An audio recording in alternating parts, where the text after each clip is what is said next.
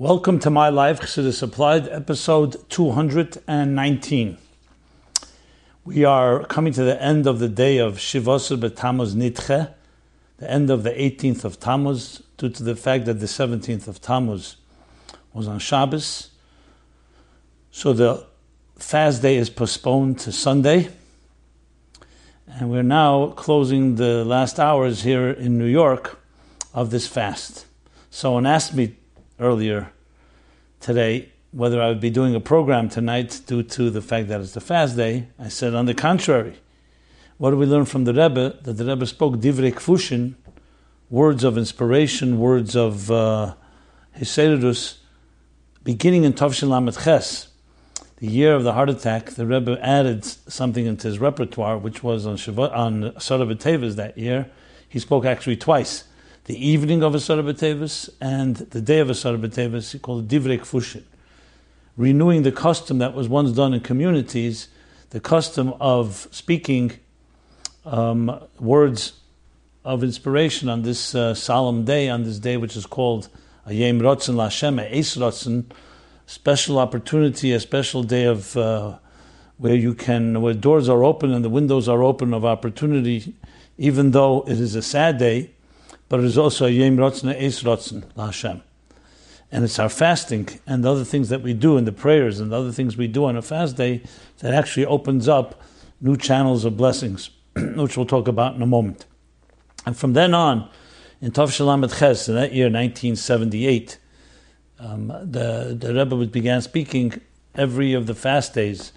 Of course, of course, not a Yom Kippur, but on the other days, the fast days, and also not Tisha B'Av, except in Tov Shinun Aleph was the only time the Rebbe spoke on Tisha B'Av, the Rebbe would speak the Divrei Kvush. So, following the Rebbe's spirit, obviously, since my life is, is uh, scheduled for Sunday evenings, how could we not be having a program and talking about the significance of the day and other things that matter and are relevant to us? So here we have it. As we conclude this day, we are concluding with a uh, what a, a better way to end a day like this than teaching and learning some chassidus and, and, applying it to our personal lives. So, what has the Rebbe said about Shavasa B'Tammuz in general, and specifically this kvias, this schedule? So, there's the famous sikha of Shavasa B'Tammuz. This was the same kvias was on um, was Tovshinun Aleph, 1991, and the Rebbe spoke on that Shabbos. He spoke about this. And he spoke about the Indian of Nitche. So what do we find the Gemara? The Gemara in Megillah says regarding Tisha B'Av, that when Tisha falls out on Shabbos, you postpone it, because there are other things that are, for example, when it comes to Purim, you uh, proceed. You don't postpone it to Sunday, you move it to Thursday. Talking about Taanis Esther and so on. The reading of the Megillah. Um, but Tisha B'Av, you push off to Sunday. So the Gemara talks about this and says that there was even a consideration to push it off entirely and, and decided there the words of Rabbeinu Hakadosh Rebbe, who was uh, the author of the Mishnah, and the compiler and author of the Mishnah, that that was considered and brought up the thought that when a Tisha comes out on Shabbos, kiven the itche itche, since it was pushed off already, postponed already, let it be postponed completely for that year. But the disagreed with him, and therefore Tisha we don't, we don't, we only postpone it and we don't cancel it entirely. But the fact that there's such a havamin in the Gemara, that there is such an opinion, means that there's value to it. What, what was the consideration? So the Rebbe explained that. Tavshinun Aleph, this would be uh, uh, exactly 27 years ago, that the, the whole idea of a fast is not an end in itself. I said before, it's Eis Rotzen, it's a Yem Rotzen Hashem. The reason that we fast, as the Rambam says, is because sad events happened, and it's cruel and insensitive not to pay attention to them and, and do some introspection, look into our hearts and souls and what we can do to improve our lives and correct the causes that brought that destruction. In this case, we have the fasts around, we have a Sarah B'Tevis, but here we're talking about the 17th of Tammuz and then the Tisha B'Av. But the point of the whole fast is what? As the Rambam concludes in the laws of fasting, that Yohav Chiyamim Melu, the Sasna L'Simcha L'Ma'idim Tevim that these days should be transformed to days of joy and, and delight and holidays. Why? Because the real inner purpose is no such thing as an end only being negative. It's meant for us to have introspection. So, in order to do tshuva and return and do what we have to do to repair and build a better world and better lives. So, the real inner kavana, the panemius really is, as the Rebbe cites when it comes to the to Rosh Chodeshov, that Yove Ariel b'Chedesh Ariel v'Yivne v'Yachriv Ariel. He's talking there about that Ariel Nebuchadnezzar came and and the month of Ariel, the month of Aryeh, Leo, the sign and destroyed Ariel, the Beis Hamikdash. Almanas from the Yalkut Shimoni he brings. Almanas on Almanas means on condition that Yove Ariel that there will come the day that the Beis Hamikdash Ashlishi will be rebuilt in the month of Aryeh by Mashiach. So the whole purpose of the Yerida is Tzedek Aliyah. The descent is in order to bring ascent. The fact that we don't see it right now doesn't mean that's not the case, but that's the purpose. So then Shabbos comes and Shabbos is, of course, a day of tiny. That's why you don't fast. As the Rebbe always explains, when something is not happening on Shabbos, it's not because you push it away, it's because Shabbos replaces, in a positive way, that which would have been done regularly if it was not a Shabbos in a negative way. So when we don't say Tachnun on Shabbos, the same Hamshachas, the same things we achieve through Tachnun are done through the positive beauty and pleasure of Shabbos. So Rabbeinu Kodesh consideration was since Shabbos already replaced Shavuos and B'Tammuz, replaced it with a joyous experience, experience the same thing through joy. So you should completely push it, postpone it and cancel it because the idea has already been achieved because that's ultimately the goal that at the end of the day, and when Mashiach comes, it will be, tra- it will be transformed to a holiday. So this may be an indicator in a kvias like this. What you see from this is that it's not just a technicality; it's another way of looking at even a negative day, even the sad day, though we're beginning now the three weeks, which are traditionally the saddest time of the Jewish calendar, because between the 17th of Tammuz and Tisha B'Av, that's why it's called Ben Hamtzorim, between the boundaries between the, the dire straits, the Meitzah of Shivas B'Tammuz, which was when the Nebuchadnezzar and then later the uh, Romans surrounded and breached the surrounded and breached the the wall around the Yerushalayim, the wall around the the wall around the wall that surrounded Yerushalayim. And three weeks later, the second Meitzar, Meinam Tzarim, is Tisha B'Av when they actually burned it down in both temples. There are different opinions about the breaching, as I discussed last week. But there is an opinion that, that, that both of them is therefore it's Beinam between these dire straits. Saddest time, we don't make weddings, kinds of limitations and the things we do and the pleasures we do and other elements of our lives. But the kavon is almanas, as I just cited from the from the Yalkut Shimoni. There's a purpose in it. The purpose is not negative. There's, not, there's always a light at the end of the tunnel. And actually, the deeper element is yahavchu. We're not just talking about chiyah, pushing off, but transforming. Transforming the days to be the greatest holidays because once you tap their energy and their negative energy, and once that is spent and that is harnessed, it actually turns into be the biggest Yom Tov will be Tisha B'Av. That's what it says in another Medrash. What that means to us is that even when we're dealing with a negative, where we acknowledge and we're not in denial and we're facing uh, head on something that may have been negative in our lives, we have to always remember that it's a stepping stone to something positive. And there's even a consideration that it should be postponed and cancelled in a certain periods of time when you have like a Shabbos that comes and indicates on the positive element. But the conclusion is no, it's not. It's not cancelled. It moves to Sunday, and uh, and uh, but nevertheless, what moves to Sunday does not mean that you didn't have a taste of that pleasure on Shabbos.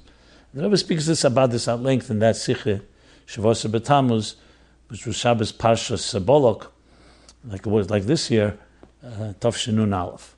There's other times that Rebbe had Farbrengens on that day when Shabbos was a Shavuos B'Tammuz. There's a very famous Farbrengen Tovshechov Dalad, 1964.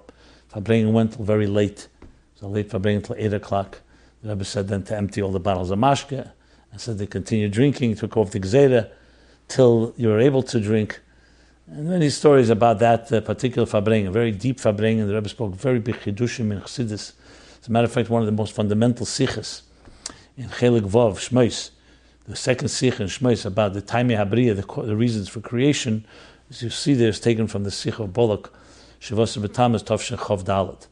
But again, the emphasis being Kate Sam Lacheshach, to put an end to the darkness, Kivin That that since it was postponed, let it be cancelled already. That even though it's not the conclusion in halacha, but the bottom line, the consideration is also value and teaches us much about this deeper significance of a day like this. So as we come to the end of the Shavuos, this uh, Shavuos B'Tammuz Nitche, this is the 18th of Tammuz. This is a tremendous lesson, a tremendous opportunity that though we're coming to the end of the fast and we have done what we had to do in the so-called um, uh, depriving ourselves of the pleasures of meals and drink and all the other limitations that Shivasa B'Tammuz imposes. Yeah, we have to always know Shivasa is Gematria Tev. Tev is 17. Tez Vav Beis. 9, 6, and 2 is 17. So really is Tev Be'etzem. It's fundamentally something that's good. There are things that are good that we see in an open way, and there are things that we have to sometimes work on and go through a process to get through it and then transform it into a greater good. Which explains also, as we'll talk about the nine days, the idea, the parallel sometimes, is, the Gemara says the parallel between the nine, the, the mishnichnas of mamaytim besimcha to mishnichnas odem marim besimcha. But we'll talk about that when that period comes. By then, hopefully, Mashiach will come and we'll already experience only the positive. But the lessons, the applied Chassidus lessons, are very clear it's a general entire outlook of life that when we see negative things, negative is always a deeper positive. Energy is energy. And even grief and loss and sadness is a deeper energy that's inverted. And when we do the right things and we respect it, and we allow to, and we learn our lessons from it, and we allow it to help us grow, it catapults us into a completely different dimension. As we see people who've gone through pain, through darkness, can reach the uh, dimensions of light that are qualitatively of a completely different paradigm. And this you see in this Gemara, when you learn, when you understand the Chassidus, you see the Gemara, this consideration of Rabbeinu HaKadosh, all lies in that word. Since it was postponed, let's already cancel it. For the reasons as I explained, because that's its true inner purpose is to cancel and postpone and transform it. Since we're talking about the beginning of the three weeks, so the lesson I've just discussed, the three weeks, that Rebbe says in another sikh, I believe it was the sikh, three weeks of Tafshinun, it could be. Beautiful sikh as well, and the same idea. You see how the Rebbe took the nine days and the three weeks and turned it as much as possible, Pi Allah and Teira, into days of using it as positive forces in learning Teira, kind mitzvahs, seeing b'mishpat tepod v'shaveh b'tzedakah, which the, the, the, the Novi says is the way we redeem Zion and Yerushalayim is through Torah and through Zdaka, and especially through learning the laws of Hilchos Beis Habechirah, in the Psukim in Yecheskel about the third Beis Hamikdash, the measurements and the entire structure of what the Beis Hamikdash Hashlishi will look like, in Masech Midas, and the Gemara, and Halach, it's Hilchos Beis Habechirah of the Rambam, citing the famous Medrash. Well, now it's famous. That Yecheskel is talking to Hashem and they're talking about the destruction. Yecheskel says, What will I give the people once the temple is destroyed? So Hashem says, Teach them, give them, here's the measurements of the third base of Mikdash, let them learn that. And Yecheskel says, What's the point of learning it if they can't do anything with it? So the Abishta says, What do you think? I took away the Mikdash, I'll never take away truly the base of Mikdash from them. I will never really take it away from them. Learning it will be considered even greater than building it. Like we find in different places. Kol ha'esig b'teirus ha'ela. When you learn about something, since Teda is the blueprint for existence, so when you study the blueprint, you're essentially studying the blueprint of the creation of that existence. So by studying it, that will actually bring on the actual building. Based on this and other midrashim, the Rebbe emphasized and began Tovshin Lamed Hey and Lamed Vov, and then it was in 1975 and 76, the study of these laws in this time period. So though the laws apply still that it's a three week mourning period and all the sadness and so on, but Pekudi Hashem Yisharim Misam Chilev, which means that Pekudi Hashem Yisharim Misam Chilev, that, that the Pekudi Hashem, the laws of Hashem, including the Torah of Hashem, give bring joy to the Yisharim, to the straight ones, to the to the righteous ones. So by learning Torah and doing mitzvahs in ways that are allowed, you actually reveal the inner depth and the inner power and the inner positivity of these this period in time. So all this emphasizing the transformation. It's interesting because before the Rebbe, you don't find previous Rabbeim or others really making such an emphasis. So you could say because we're coming to the end of Golis, at the end of Golis we start getting a glimpse and we're getting to the point where will be the transformation. You could say also the other side of things, as the world gets darker, the Rebbe came and brought even more light. But I believe also, on a very ba- basic level, it was a message to all of us who could sometimes feel depressed or feel down due to some negative experiences. No, do what you can in the negative in a permissible and acceptable way to transform it. And that will ultimately redeem the three weeks and turning them into something very powerful. The Rebbe speaks about why it's called three weeks. Three is chazakah. So you would seem to think, why would you emphasize chazakah? Chazakah means when you do something three times, it becomes something permanent. Why would you want to emphasize permanence in the three weeks when it's negative? And there again, the answer is because the premium, the inner dimension of the three weeks, is positive. And that's the chazakah, the chizuk that comes from the transformation, the Yehovcha Yomimel. So the theme and the message is very clear. I will also want to do some cross referencing to times I've spoken about this in the past. Episode 74, 170, and 218. And as well as since this is week of Parsha Pinchas, let's talk about that for a moment. There you also see a transformation. What was Pinchas? Pinchas was a, uh, relatively not known person. He was a man of peace, a quiet man. But then he saw a desecration happen. After Bilam could not curse the Jews in last week's Parsha, Balak, he gave, saw that you know you cannot curse the Jews. He tells Balak, paraphrasing, we cannot do to them anything because God protects them. If you want to hurt them, have them hurt themselves, make them vulnerable. And he was the one that came up with a plot to send the Midianite women to seduce the men in Israel. And that opened them up to being vulnerable. And indeed, Zimri, the story was Zimri and uh, the, the head of the Shevet Shimon. And what happened was that Pinchas, when he saw Zimri defile and desecrate God's name in public, he killed him. Now, Zimri was, Pinchas was not a man of aggression. Of what blessing does he get? Brisi Shalom. Kayin. Hashem says, because Kanu is Kenesi, because you took up my cause. My, uh, you, you avenged my honor. Because of that, you will get the blessing of peace. But his act seems to be not a peaceful one, because it is peace. Because Pinchas was not coming due to aggression. He wasn't an aggressive person, he saw the desecration. And that he could not deal with, and he felt that was necessary to be done without even asking questions. There's only once you hear such a story. But what is the blessing? The blessing of peace, not to ever think that this is acceptable behavior. Because what his intention was peace, but there he transformed a desecration that could have brought, who knows what kind of magafa, it brought plenty of problems. But it could have been worse. And Pinchas being Mekadesh Shem Shemayim, sanctifying God's name, brought Brisi Bris Shalom, my covenant of peace that I give you. Again, a transformation, just like the transformation of the curses of Balak, I'm sorry, of Bilam, commissioned by Balak, was transferred by Yafech, transformed his intended curses to blessings. Here too, Pinchas ended up turning this thing, this negative, into a positive.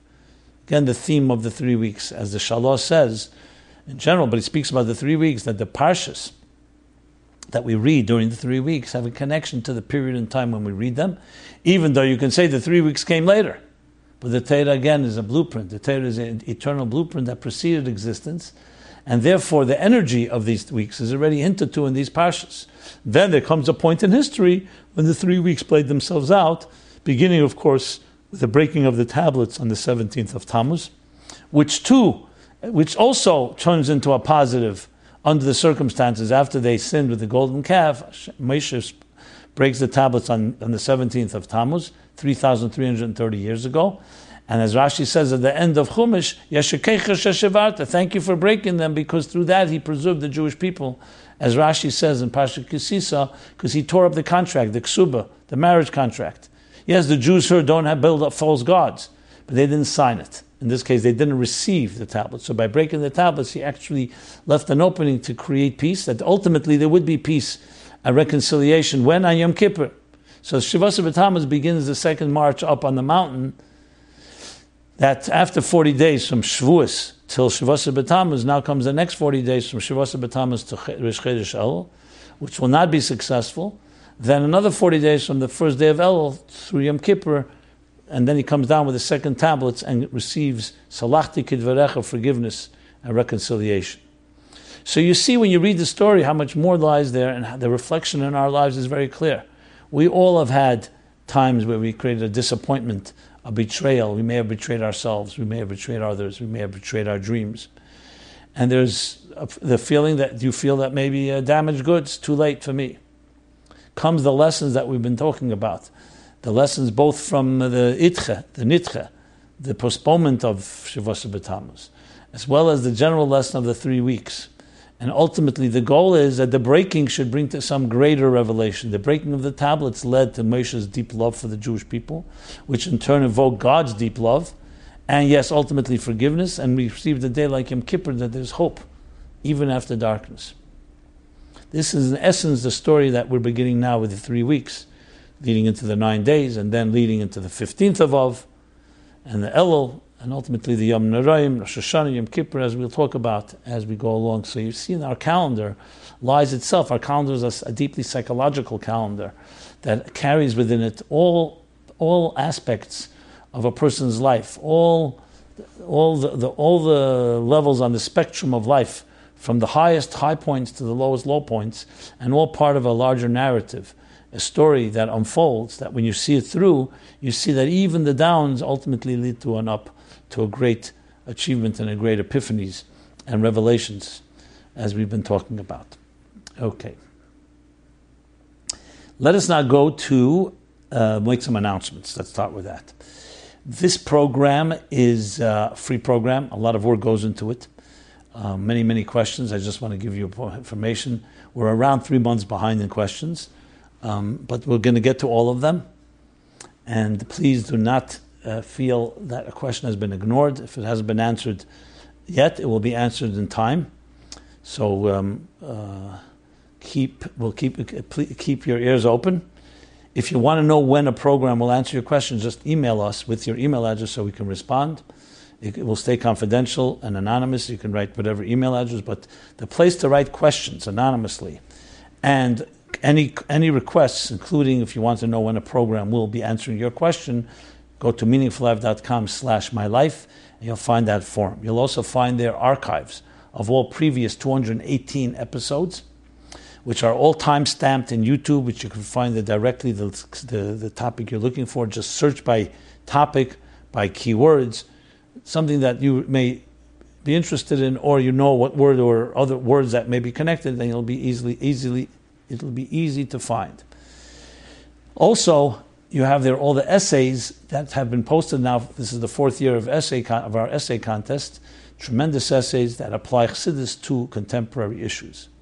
And finally, perhaps the most important point is Mein Kemach that we need your support. These programs and all this work is done as a public service, but it is sponsored and made possible through your generosity. So please go to meaningfullife.com slash sponsorship and please sponsor a program, a series of programs in honor of a loved one, in memory of a loved one. And we should only have simchas. This is a great way to honor people and, and of course, help us continue to do this, doing this work. And your, in the merit of your sponsorships, so many people will be helped spiritually, psychologically, emotionally, and all other ways that we apply chassidus to our personal lives. Okay. So now let us go. This week is also July 4th. July 4th, that we know is a secular holiday, Independence Day, the day when United, America, United States of America declared its independence. So a question is asked, did the Rebbe say anything about July 4th? We know the Rebbe did speak about Thanksgiving, which is another holiday in America, uh, July 4th. So I looked around, I don't recall a direct sikha. I think there are a few letters uh, that talks about independence and independence of this country. But I would like to have your help, please, and your partnership. If you can find anything that you see, whether it's a note from the Rebbe, a letter referring to the July 4th, or for that matter, a sikh or any other piece of information on this, please send it in to us, and I will surely um, address it next week as a follow up. What I will share is something I recall very vividly. It was the first weeks I began writing Farbrengens formally, the year Tov Mem, would be 1980 the year when President Reagan became president. Interestingly, corresponding to that, the Rebbe began a series of a new level, I would say, a new dimension of speaking about this country, Malchus al Chesed, but in general about um, Sheva Mitzvahs Bnei Neach, the seven Noahide universal ethical laws, in general started speaking much more on a global scale, which only accelerated through the 80s. So I remember this was right the Shabbos after Yud Shvat. That year was, of course, Shnas HaShleshim, the Rebbe's 30th year of leadership, which began Tovshin Yud. This is Tovshin Mem, 1950, 1980. So the Rebbe, the Farbrengen was a very uh, monumental Farbrengen then, I remember, Yud Shvat. But often, as often would be, sometimes the Shabbos, Shabbos afterwards, and the period afterwards sometimes was even more revolutionary than the actual day. This is not uncommon in the Rebbe's uh, approach. So that Shabbos Pasha B'Shalach was a Mededik Farbrengen in general, and one of the things that Rebbe spoke about was the United States of America. And um, the Rebbe said the following. That's one of the first times, I believe, one of the first times, maybe the first time, the Rebbe spoke about what we have on our on the currency, United American currency, both on coins and on on paper bills, on currency. The words "In God We Trust," and "E pluribus unum." E pluribus unum is from many one, achdus, which was a central theme in those Farbrengens in that period. The Rebbe said the following.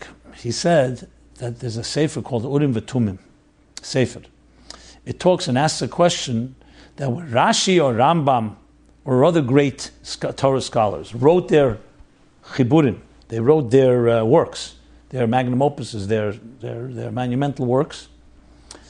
And today, when we study them, we're medayik, we uh, delve into every detail, their precision, and we learn all kinds of things from that. Were they aware of all these diyukim, all these different lessons or different um, nuances that we derive from their words. Were they aware of them consciously? So the Urim V'Tumim answers that Miyad Hashem Hiskil, since they wrote it with Yiras Shamayim, and completely dedicated to God. So God, in a sense, infused that they should write the right words. So they may not have been conscious directly of what they wrote and understood. They wrote what they wrote, but to say every dig that would be said from on the, to the end of time in their words, they were given a certain power that their words would carry that type of precision, divine precision, that we can then be medayik. And it's a famous Gemara that talks about Moshe Rabbeinu, that he was listening to the Gemara Torah being learned below, and here's Rabbi Akiva say a chiddush in the Gemara.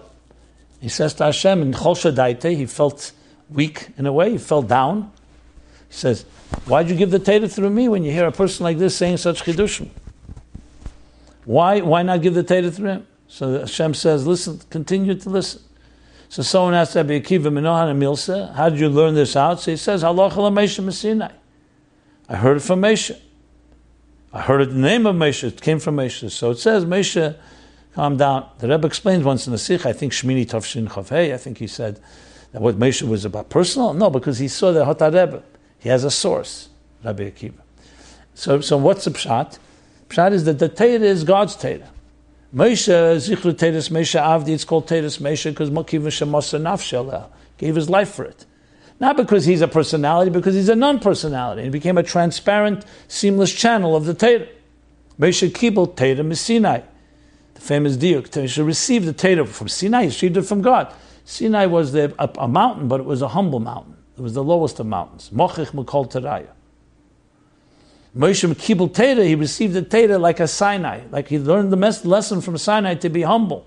Moshe Ya'anov, he was the humblest. So he channeled the Teda. Therefore, the Teda has a lot of it. Moshe consciously was aware of many things. But the, what he delivered could be Meduik, but Rabbi Akiva could reveal something that Moshe himself consciously did not hear or was not aware of. That's why we say, Kol Masha Talmud Vosik Osid Lachadish, anything that a Talmud a good Talmud, a devoted ta- student, innovates, nit Moshe Messina is given to Moshe Messina. So the famous question is, what do you mean? Then it's not a chiddush. The answer is because the Moshe was given the klolim, the general principles. And the Torah includes everything. Ba, ba, the. Turn its pages, turn its pages, and you'll find everything. That doesn't mean that everyone learning it sees everything. Even Moshe not necessarily sees it in a revealed way. The Talmud is mechadish, but it's mechad is something that's inside the Torah. The Torah was already given to Moshe. Then Moshe hears it, and he's and he's, imp- he's impressed. Says the same thing about the Rabbeinu Tam. Is brought to say about the Rabbeinu Tam a similar idea. So the idea that Turim V'Tumim says, elaborating a bit, is that they were mechavan. They wrote their Pirush, Rashi, Rambam, and so on, And we could today be Medaik, even though if they hear the dir, they would not necessarily been aware of it. Now they hear it, they say, ah, and it gives them nachas because they appreciate it. They realize their pirush was takim mechuvim, but not because they were so smart, but because they were so bottle, because they were so humble.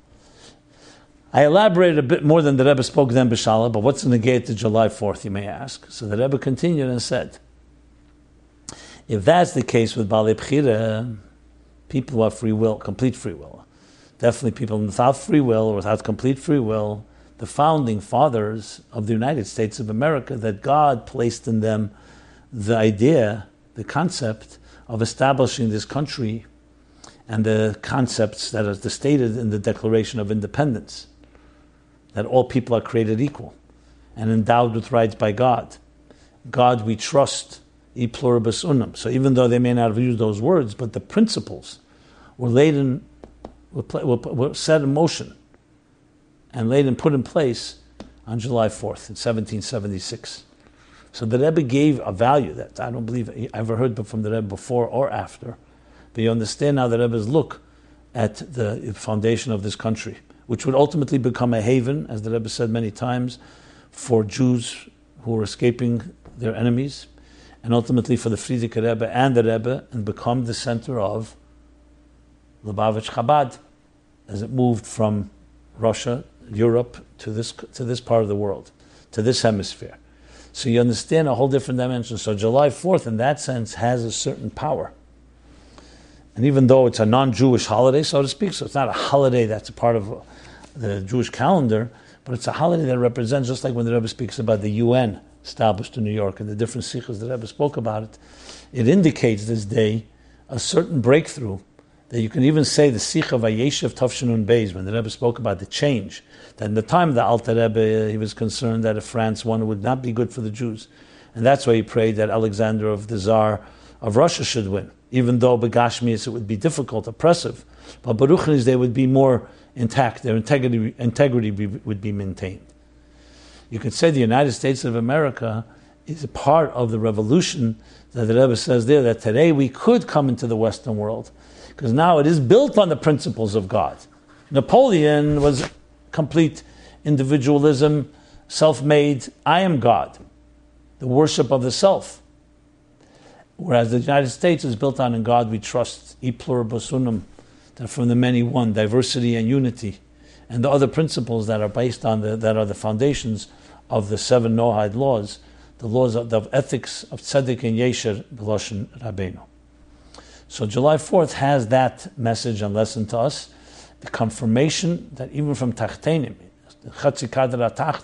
the lower hemisphere, which is emphasized as being the place where Matan Teda was not Begili, that that too should come from the bottom up, build and be transformed into a Mokim of Teda, Merkaz of Teda, center of Teda and Chassidus, the Rabbeim from 1940 on until this very day maintained their center. So July 4th is connected to that, and of course, much more can be said about it. And in relation to the Chassidus applied, it's the idea that independence is not independence from God; it's independence. That we're independent of others. No one can enslave a human being because there's only one God, and we all serve that one God.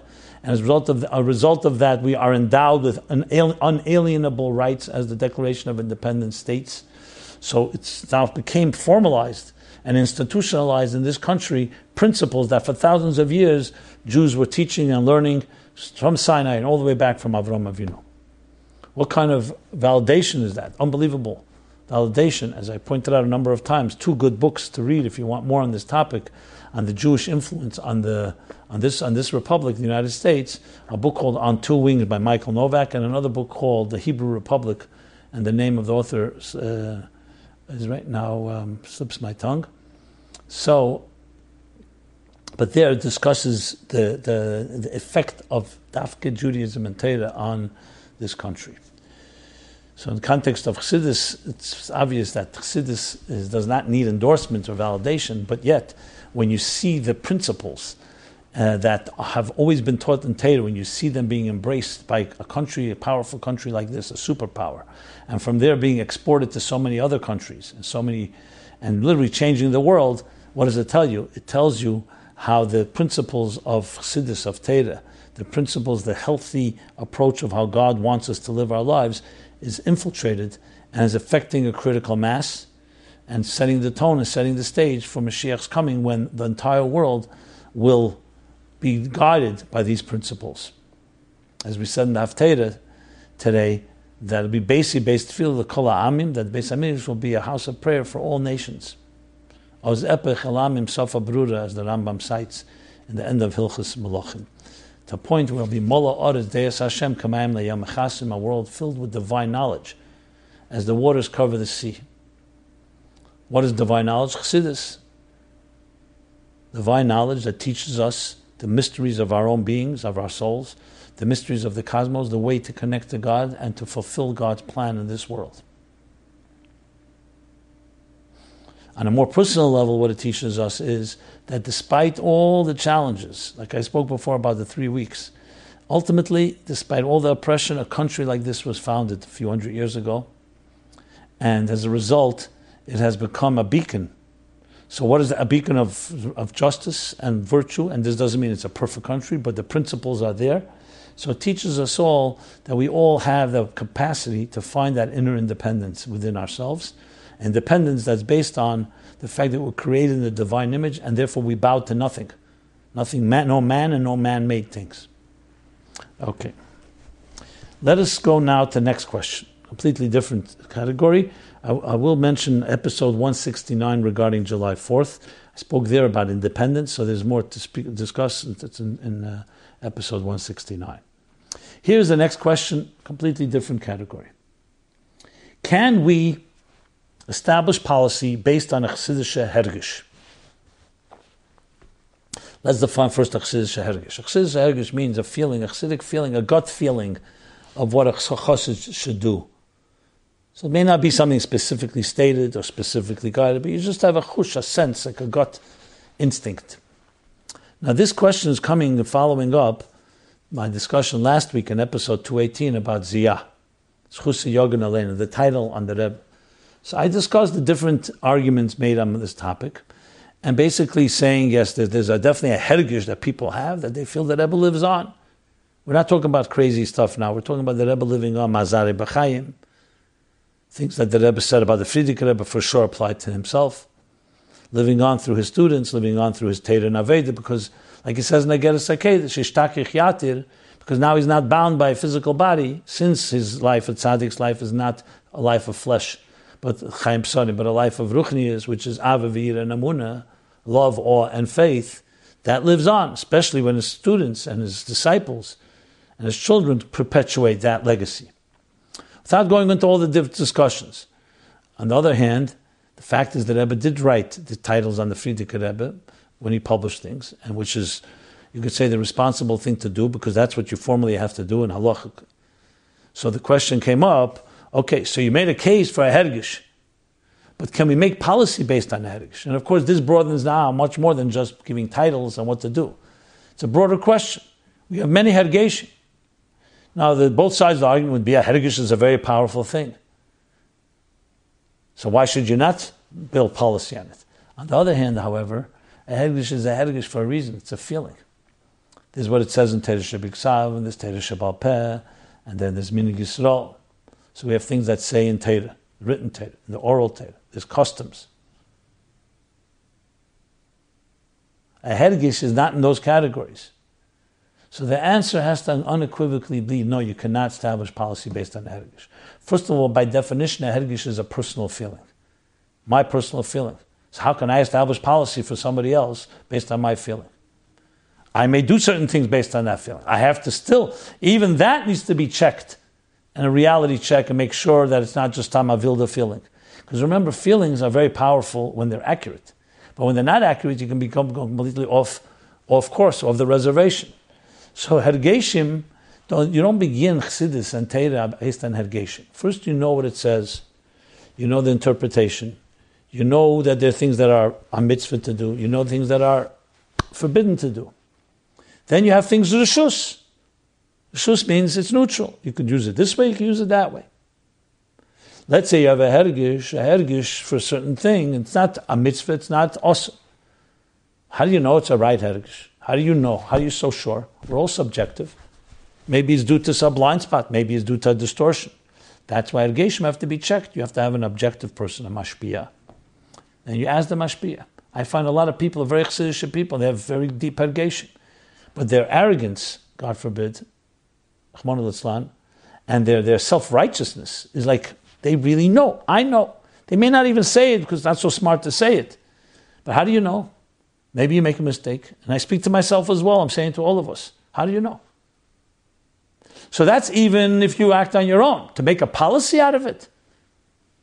There, how could you make a policy based on your hergish? And it's very important to know this. I heard the Rebbe once say, I can't find the source for it, but I just remember it. Maybe someone listening can, can point out where the source for it is. He once said, Divos ul machen, von Tere Shabal Peh, Tere Shabiksav, will sof kol sof machen, Shabal Peh. Those that make for an oral interpretation of the Torah, written Torah, will ultimately make the written Torah oral interpretation. In other words, it's true that they all have authority. Say the written Torah has its authority. Oral Torah, alai divrei sofrim. It says it should be precious to more than divrei Torah. But don't think that means it's less, more, authority. It means because it was written by the Rabbanim and by the Chazal, and it's not written, there should be a chvivus yiseda because it's coming from the, uh, you can say, the interpretation of our Rebbes. But to say a Rabbanim has more chumra than a, a, a daraisa, chaz v'shalom. Aminig Yisrael, Terehu, has sometimes even more chvivus. But not to say that it has more legal authority. Emotionally, Aminig Yisrael is much deeper than than uh, Teresh Peh, and Teresh Peh is much deeper than Teresh Biksav. The famous example that Rebbe gives, three levels of bitla, three levels of ava, love. One is the person who loves you asks you to do something. So you do it even if it's inconvenient. Second, he doesn't ask you, he only hints, remes. So you don't make believe like you didn't hear it. Even a hint alludes to it, you also do it. And the third is you don't hear a directive, you don't hear a request, you don't even hear an alluding uh, allusion to a request, and you anticipate what would my beloved enjoy, and you do it on your own without any expectation. The Rebbe said the first is Teresh Biksav. Hashem asked us to do things. He wrote it. The second is Lekemid Mizabaraisa. Nothing in, in the Teresh Peh is not hinted to, but it's hinted. You could say, I don't even know, I, I can't, it's not so clear, and not have the same commitment. So that's even a deeper love because it means you're not even waiting for, not only you'll do what was asked, but even things alluded to you're going to do. That's chavivit. And then there's minig Yisrael. It's not in the written Torah, it's not in the oral Torah. Eden, throughout Golis, anticipated what would give God simcha. And that's the deepest one by because it's coming completely from you. And the dogma for that is Simchas Torah. Simchas Haragolim, Pesach Shavuos, and Sukkot is Min Simchas Beis HaSheva is the Rabbonim. And it has that strength. Simchas Torah doesn't say anywhere, it's a hinted to here and there, but it's not even a remez. But when Tanzman, Simchas Torah. So that's a hergish, but that's mitzad hergish. That's not mitzad chiyuv. It's a very big difference. Policy is made by what it says in the Torah. We have a constitution. We have laws. We have Torah Shabbat Peh, Torah Bepirusha Nitna. Torah was given with his commentary. Yes, and we have Minog Yisrael that became part of the canon, meaning part of our doctrine. But someone should come make it from a Hergish, a Minog Yisrael for others. And doctrine, where, where do you get the yisod of that? Even for yourself, as I said, you also need your checks and balances. So that's, I think, a critical thing to remember and always know. And I also refer you to episode 92, where I spoke about Shehergeshim as well. So I hope that's enough, and let's go to the next question. As you see, these are questions that came up um, due to last week's, uh, last week's program, but the next one is one that's been sitting in the inbox, and I'll finally get to it now. So here's the question. As converts, we feel isolated in our community and can't find a mashpia. What can and should we do? And here's the, the, uh, the, the written out, detailed question. Hello, Rabbi Simon Jacobson. Please, if you read this on your class, please withdraw my personal information and locations, which I am doing. Thank you for your commitment to spreading Chassidus in the name of the Rebbe. I have enjoyed your podcast, YouTube classes, and your book. I am not sure if you have time for this, but I'm reaching out as I'm not sure who to turn to and you say you will answer every question. A brief background on my journey. My wife, my six children, and myself converted last year. It has been a huge change for us leaving our small country town and moving to the city to be part of the Jewish community and the shul. The excitement and challenge of getting through the process seems to have waned. Now we are feeling more isolated than ever. The community we live in is not religious and more traditional.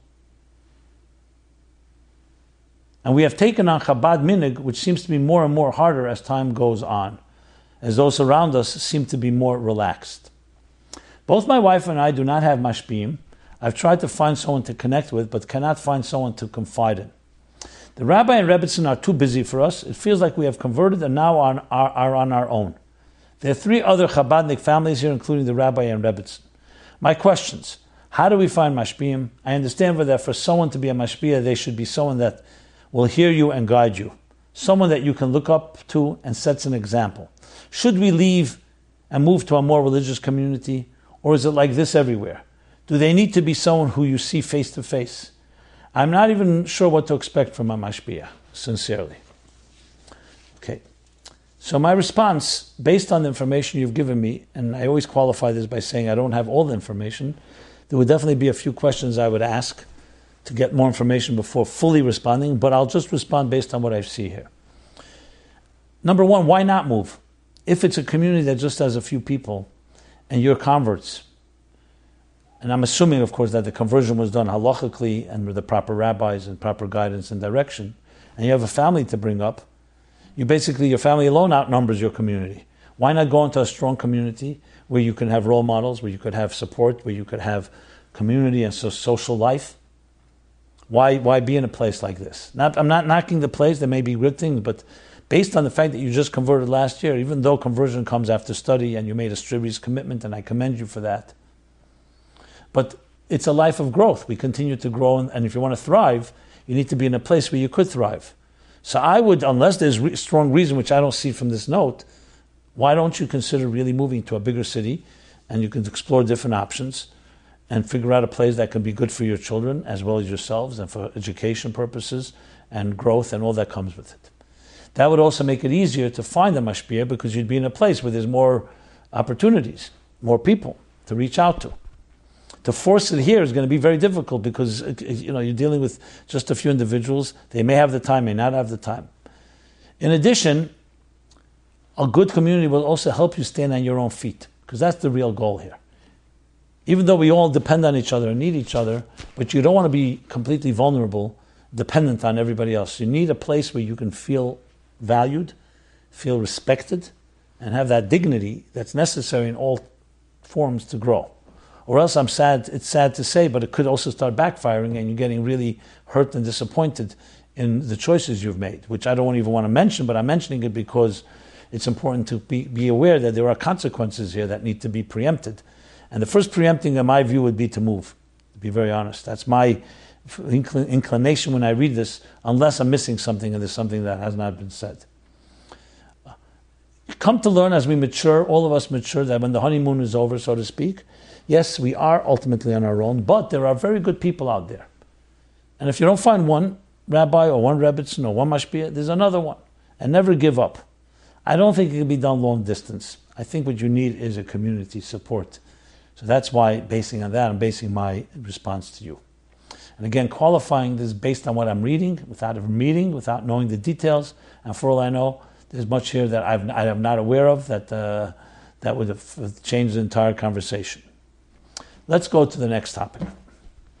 Another question that's long overdue that came in a while back, and that is this What can we say to parents who are hurt by their child telling them that a chassid verbringt with his class and said that not they, the parents, but the Rebbe is his true parent? And here's how the question was posed in detail. A respected Chabad individual verbringt with Bochrim how our true parents are the Rebbe and, and Rebbitzin. A boy at this Farbrengen came home and sincerely told his parents that they are no longer his parents. They were deeply hurt. Can you shed some light on this? Yes, indeed, I can. I don't know who this mashpia was, or this uh, what you call um, what did you call him? A respected Chabad individual. I was not there, so I'm not going to point a finger.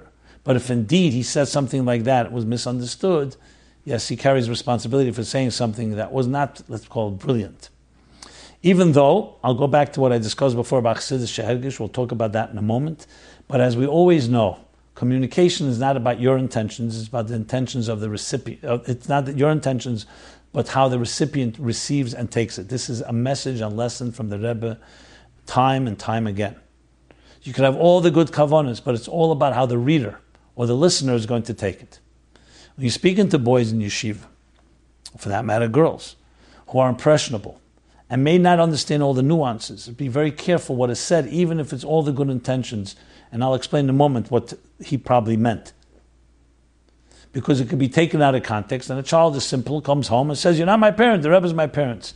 And what do you need that for? And it could be very hurtful, and it could be something that will backfire because the parents may not be necessary in that yeshiva. Maybe they send their child to this yeshiva and then they're hearing these things. They may take the child out of the yeshiva. Could be to that extent. Could be damaging. Even if the parents are sensitive and have Akhsidisha feelings, they may not understand what was said, and this, because the child didn't really take it the right way. Because that's the, I'm sure this mashpia, this Chabad individual, respected Chabad, did not intend that the son should go home and tell his parents that you're not my parents, the Rebbe and the Rebbe Tzanar, and hurt them. I'm, com- I'm com- confident that that was intention. But Chacham is harabit verechem.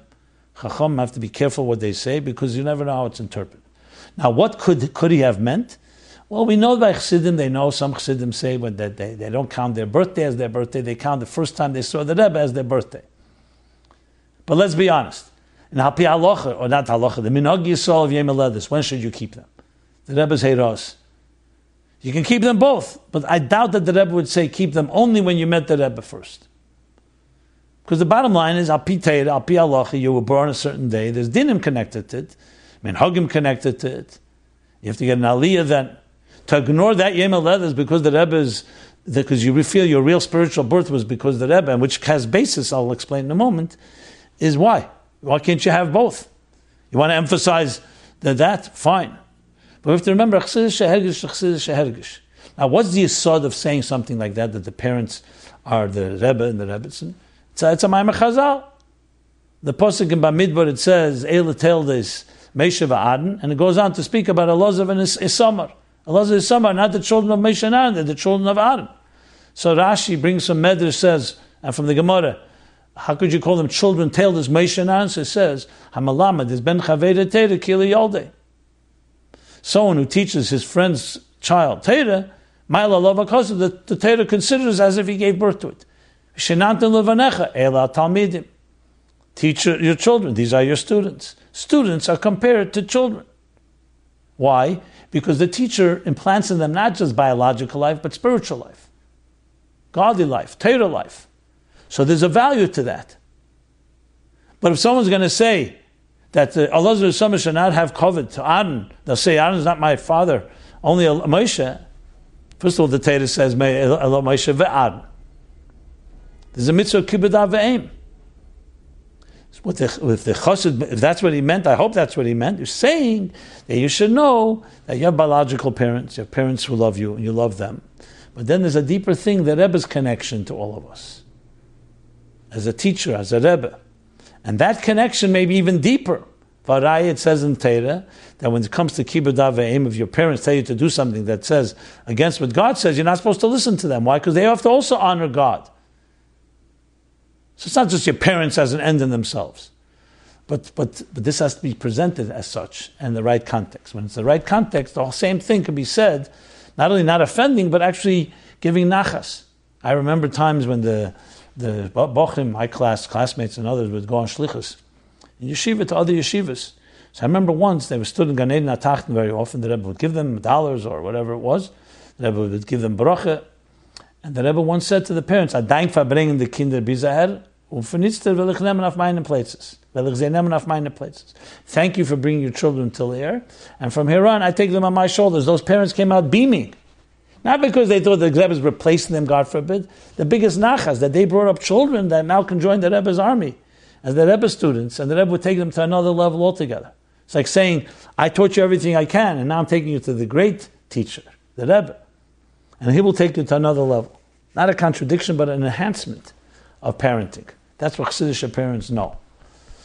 So it's vital to keep that message. At the same time, there's also a famous letter where the Rebbe says, it's a long story, but basically, a mother didn't want her children to go on shlichus, so the Rebbe writes to the mother, I never thought of a mother caring more about her own good than good of her children. What's greater for her children than shlichus of a Rebbe? And then the Rebbe continues, how could you, I thought to myself, how could you build an army if the soldier has to go ask his mother every morning before, to go, before going to fight? It's a letter in Tavshin Tazayin, in Igros Kodesh. In Shmini Tavshin Chai, the Rebbe also speaks about. Kibbud Avim is a big mitzvah. But when you have to go Kol Yetzil milchemes Beis David, is another Indian, and the, and that's not a contradiction to Kibbud Avim because the Rebbe would never ask you to do something that Chazra Shalom would be against our parents. But that's based on the explanations I've given here and everything in context. So what to tell those parents? I would explain this to them that that was the kavana. I would explain it also to the son, because once you understand it, I think it can be resolved pretty easily. And for now, it can just get worse if you don't explain it. Okay. Let's go now to the Chassidus question of the week. Where are we? Let me make sure I covered everything. Yeah. It's a question in Tanya Perik Tezvov, 15, chapter 15. If keeping the 613 mitzvahs is the recipe to make a dira b'tachtenim, a home for God in His lowest of worlds, you do it through a mitzvah, the mitzvahs that we do in this world. How is it that only a person who struggles is a Eved Elikim? Which is, as he explains in chapter 15, that only a person, Eved means that he struggles, it can't be done by rote. He says there, someone that is mecha- mechanically, or by, that's his rote or pattern or, or uh, routine, to learn a hundred times, review in the time of the Gemara. There was accustomed to study the same thing a hundred times. Shena Pirke Meyapamim. It's a big thing. But since it was the custom, it's not called Eved Elikim. It's called Lo Yavode, as if he didn't serve. Why? Because Aveda comes from Ibud Eris, from effort. And that one effort, that 101 time, that one time over the 100, has more echazdik, qualitative power than the hundred times. So the questioner is asking, Dira doesn't make this condition. They're doing a mitzvah. You do a physical mitzvah. He speaks in Perik Lamed Zayin, and then later with Lamed Ches, Akimis Fosav Have Maisa, especially Maisa mitzvahs, mitzvahs that you do in action. But even mitzvahs in speech or in thought, which all has connected to the physical world, that creates, takes a material world, an unrefined, coarse world and turns it into a home for the divine. You don't find there the condition that has to be Yigir Naveda. So the answer is uh, several fold here. First of all, the Alter Rebbe knows what he wrote in Perik Lamed Zayin, Lamed Ches, and Lamed Abadir B'Tachtenim. He already wrote Perik Tezvav earlier. So it, it doesn't contradict it. You can do a mitzvah, a mitzvah in action, and it becomes something by rote. So not, that doesn't say it doesn't make any dir b'tachtenim. But if you do it with uh, Yigia, and you take to do it with Aveda, it's a much deeper power, much more transformative. That's number one. In other words, you can do a mitzvah without kavana, you can do a mitzvah mechanically, you can mitzvah by, by, by rote. So you have the dirba tachtenim being done, but it's not being done with the same power as avedel, avodai, evedelikim uh, that it speaks about in Perik That's number one. Number two, even a mitzvah that you do mechanically, this is also an effort. It's very easy not to do mitzvahs. The mere fact that you're taking in the morning, you're putting tefillin on your arm, or you put it up on mezuzah, or you eat kosher. So even if you're doing minimal effort, to say there's no yigiyah, no effort, and that Alter Rebbe Taki uses in Perik Lamed the expression, Aidei masenu va'avoidosenu. Maisa is Veloshin Kfiyah that Rebbe brings. And Avedosenu, Aveda is Yigiyah. So you see, every mitzvah you do is, is an element of Mais and Aved. Now, however, if it's done with a full explanation, Perik Tezvav, then it has even more power. Because the more effort that goes into it, the more transformative it is, as, which is obvious. That's the two key things I would answer in this question here. One more thing I'd add is when it says that the mitzvahs are a recipe to it a part of the reason for that is because they're, they're in the physical world, you're doing God's will. Learning Torah, for example, in Gan Eden doesn't make a a because it's not in this world. Learning Torah in this world does. So the real focus there is because you're working in this world. And as I just said, every, every in this world, everything is a form of work. I may be repeating myself a bit, but I just wanted to add that little footnote as well. Okay. Now let's go to the essays. Three essays this week, they're all in Hebrew. We had a big, big showing of Hebrew essays this year, more than usual, more than the past, and reflective in uh, the amounts of essays that came in. So we're going to go with first essay is let me just see here. Okay. Tools for dealing with the temptations of the internet. Or in Hebrew, Ergas Kelim Lismeidus Mul Pisuye Ha Internet. Translated. That basically, Ergas Kelim, like a tool chest to dealing with the temptations of the internet by Malki Alperovich, age 22, Migdal HaEmek, Israel. She's a Morah, a teacher in Beis Chaya Mushka in Kiryat Shmuel. This essay um, is well, well done, well worth reading because we all face the challenges of the internet today. And begins with an introduction, a very clear introduction that a while back, before technology burst open as it has now, if a person from, let's say, Bnei Brak wanted to go see a movie, there were several ways to do this. They had to find an excuse to leave the house that nobody should know where they're going. They had to find money to go to, with a bus and uh, find this uh, theater and buy a ticket for that. They had to stand outside and, and hide themselves and no one should see them. And after all the pleasure they got, they had to come back in a secret way, make sure with some excuse that nobody understood, catches where they went. Today, all that's gone. I only spelled it out because she spelled it out. It's all gone. Today, you have it right in your mobile phone. So, so more important than ever to find a solution. So Teres Achsidus, she writes, teaches us that God who runs the world and created the world created also technology and definitely gave us the ability to counter and preempt these challenges. And goes on to lay it out in a few steps. The first thing is the challenge that God places in our lives. There's a classic example brought in Tanya from Zohar. The challenge of a king who hires a someone to tempt his son. And there's an intention to bring out the deeper strengths. So today we have to require the contemplation on that element. Second part she talks about, but why does it have to be so difficult? And the answer briefly is because God wanted us the best, to give us the best. To give us the best, we have to be challenged in the deepest way possible, which brings out the best in a person. That's how we excel. And the third section is the solution one of the solutions is how you say to the temptation, please, I'm busy with something else. I'll be back with you. And brings a bunch of answers from the Rebbe in that regard. In a very, I would say, elegant and structured way, explains the process of dealing with this, and then actually put up a bunch of rules to hang up on your refrigerator, as she suggested with a whole bunch of list of suggestions, which you can see this essay and all the others that I'm going to be doing and all the new ones posted at meaningfullife.com slash my life. If you also subscribe to our weekly newsletter, you get very interesting new material that we post all the time. We also send out these new essays as they are posted. That's essay number one. And uh, I, I leave you looking up and seeing the different suggestions that are made to deal with this. Essay number two is freeing oneself from depression and the path to joy according to Chassidus. In Hebrew, Hichaltzot medikayon v'aderech l'simcha al pi teres Chassidus. Menachem Feldman, age 32, Israel, Maggid Shiur in Yeshivas Lubavitch of Dnepr, Ukraine. Dnepropetrovsk, Ukraine. Okay.